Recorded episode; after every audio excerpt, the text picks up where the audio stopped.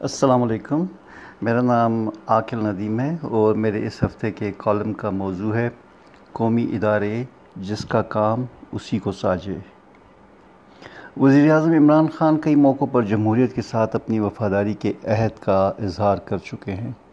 اس کے ساتھ وہ مختلف جمہوری اور ریاستی اداروں کو طاقتور بنانے کا بھی وقتاً فوقتاً ذکر کرتے رہتے ہیں۔ وہ عموماً ماضی کی مبینہ ناکامیوں، معیشت کی زبوں حالی اور کرپشن کا ذمہ دار کمزور اور جمہوری ریاستی اداروں کو قرار دیتے ہیں۔ پاکستانی فوج کے سربراہ جنرل قمر باجوہ نے بھی تین ستمبر کو سندھ سے آنے والے نوجوانوں کے ایک وفد سے ملاقات میں پاکستان کے مستقبل کو جمہوریت کے ساتھ منسلک قرار دیا۔ وہ اس سے پہلے بھی مختلف مواقع پر جمہوریت اور جمہوری حکومت سے اپنی وابستگی کا اعلان کر چکے ہیں۔ اس سے یہ بات ہے کہ موجودہ سیاسی اور فوجی قیادت جمہوریت کو ہی پاکستان کے روشن مستقبل کی ضمانت سمجھتے ہوئے ہیں اور اسے پھلتا پھولتا دیکھنا چاہتے ہیں۔ یہ بڑی نیک خواہش ہے، لیکن جمہوریت صرف نیک خواہشات سے نہیں پنپ سکتی۔ اس کے لیے ایک حوصلہ افزا ماحول پیدا کرنے کی ضرورت ہوتی ہے، جو اسے ذہنی، جو اس ذہنی معاشرتی اور ثقافتی رویے کو فروغ دینے میں مدد دے۔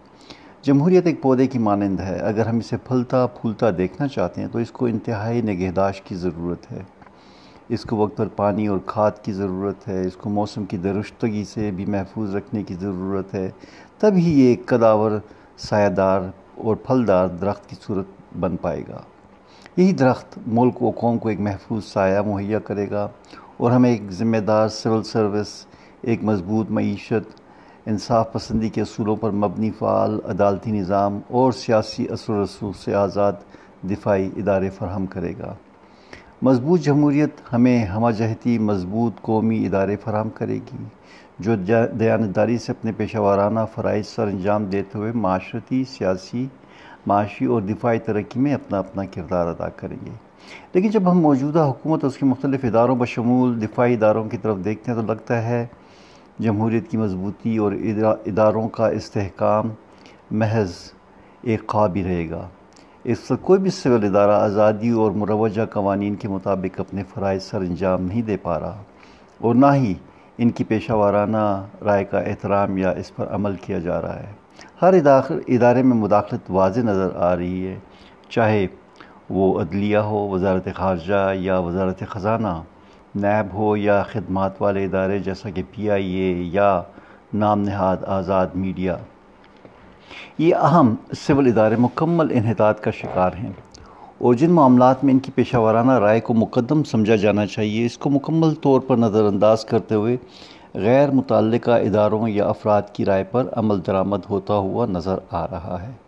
یہ ممکن نہیں کہ وزارت خارجہ کے سفارتکار، مالی معاملات یا معاشیات کی موشگافیوں کو مکمل طور پر سمجھ سکیں۔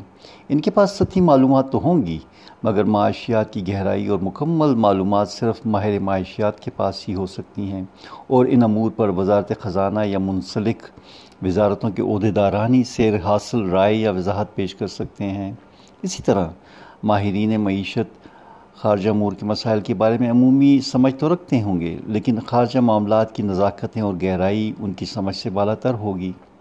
ایک جمہوری نظام میں مناسب تو یہ ہوگا کہ وزارت خارجہ کے عہدیداران ہی خارجہ امور کے حوالے سے میڈیا میں اپنی رائے کا اظہار کریں اور اسی طرح افواج کے آپریشنل معاملات اور ان کی تیاری، افواج کی مختلف دفاعی تنصیبات پر تعینات کی وزارت خزانہ یا وزارت خارجہ کے عہدیداران کے دائرہ اختیار سے مکمل طور پر باہر ہونی چاہیے اور انہیں ان معاملات پر تبصرہ کرنے کی اجازت نہیں ہونی چاہیے۔ اس پیشہ وارانہ رویے سے یہ ادارے مضبوط ہوں گے اور ہمارے پالیسی سازوں اور جمہوری قیادت کو مناسب مشورہ دینے کی حالت میں ہوں گے۔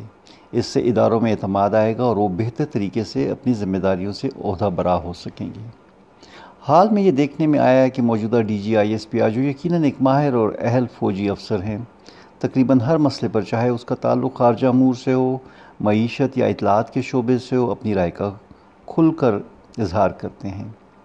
وہ ان بیانات کی وجہ سے سوشل میڈیا پر گرما گرم بحث کا موضوع رہے ہیں۔ ان کی اس ہفتے کی پریس کانفرنس سے ایسا لگا جیسے انہوں نے فوج کی ترجمانی کے علاوہ وزارت خارجہ کی ترجمانی کی ذمہ داری بھی سنبھال لی ہے۔ انہوں نے اپنی پریس کان، اپنی اخباری کانفرنس میں تقریباً مسلسل خارجہ امور کو اپنا ہدف بنائے رکھا اور بتایا کہ سفارتی محاذ پر کیا کیا اقدامات اٹھائے جا رہے ہیں۔ اگرچہ وہ کم و بیش پاکستان کی پالیسیوں کو ہی بیان کر رہے تھے، لیکن یہ ذمہ داری ان کی نہیں تھی۔ انہیں خارجہ پالیسی کے پیچیدہ اور عمیق امور کی بجائے فوجی مسائل اور فوجی تیاریوں کے بارے میں بات کرنے کی ضرورت تھی۔ اس کے ساتھ ساتھ انہوں نے معاشی پالیسی کو بھی مشق سخن بنایا۔ یقیناً یہ بھی ان کی ذمہ داریوں میں نہیں تھا۔ معاشی پالیسی پر بات کرتے ہوئے غیر ضروری طور پر انہوں نے موجودہ حکومت کا دفاع کیا اور ایسا تاثر دیا جیسے موجودہ معاشی مسائل کی تمام تر ذمہ داری ماضی کی حکومتوں پر آتی ہے۔ فوج کا کام حکومت کا دفاع یا اس کی مخالفت کرنا نہیں بلکہ دفاعی میدان میں حکومت کی وضع کردہ پالیسیوں کا اطلاق کرنا ہے۔ یہ معاشی خیالات بھی ان کے پیشے سے مطابقت نہیں رکھتے تھے، لیکن پھر بھی انہوں نے ان غیر متعلقہ مسائل پر اپنے خیالات کا اظہار ضروری سمجھا۔ انہوں نے میڈیا پر بھی نظر کرم کرتے ہوئے ان کی خامیوں کی نشاندہی کی اور کچھ صحافیوں کو ان کے پیشہ وارانہ تجزیوں کی بنیاد پر خصوصی تنقید کا نشانہ بھی بنایا۔ کیا یہ اقدامات یا دوسرے اداروں کی خود ساختہ ترجمانی ان اداروں میں اعتماد کا اضافہ کرتے ہیں یا ان کی پیشہ ورانہ صلاحیتوں میں اضافے کا باعث بنتے ہیں؟ ہرگز نہیں۔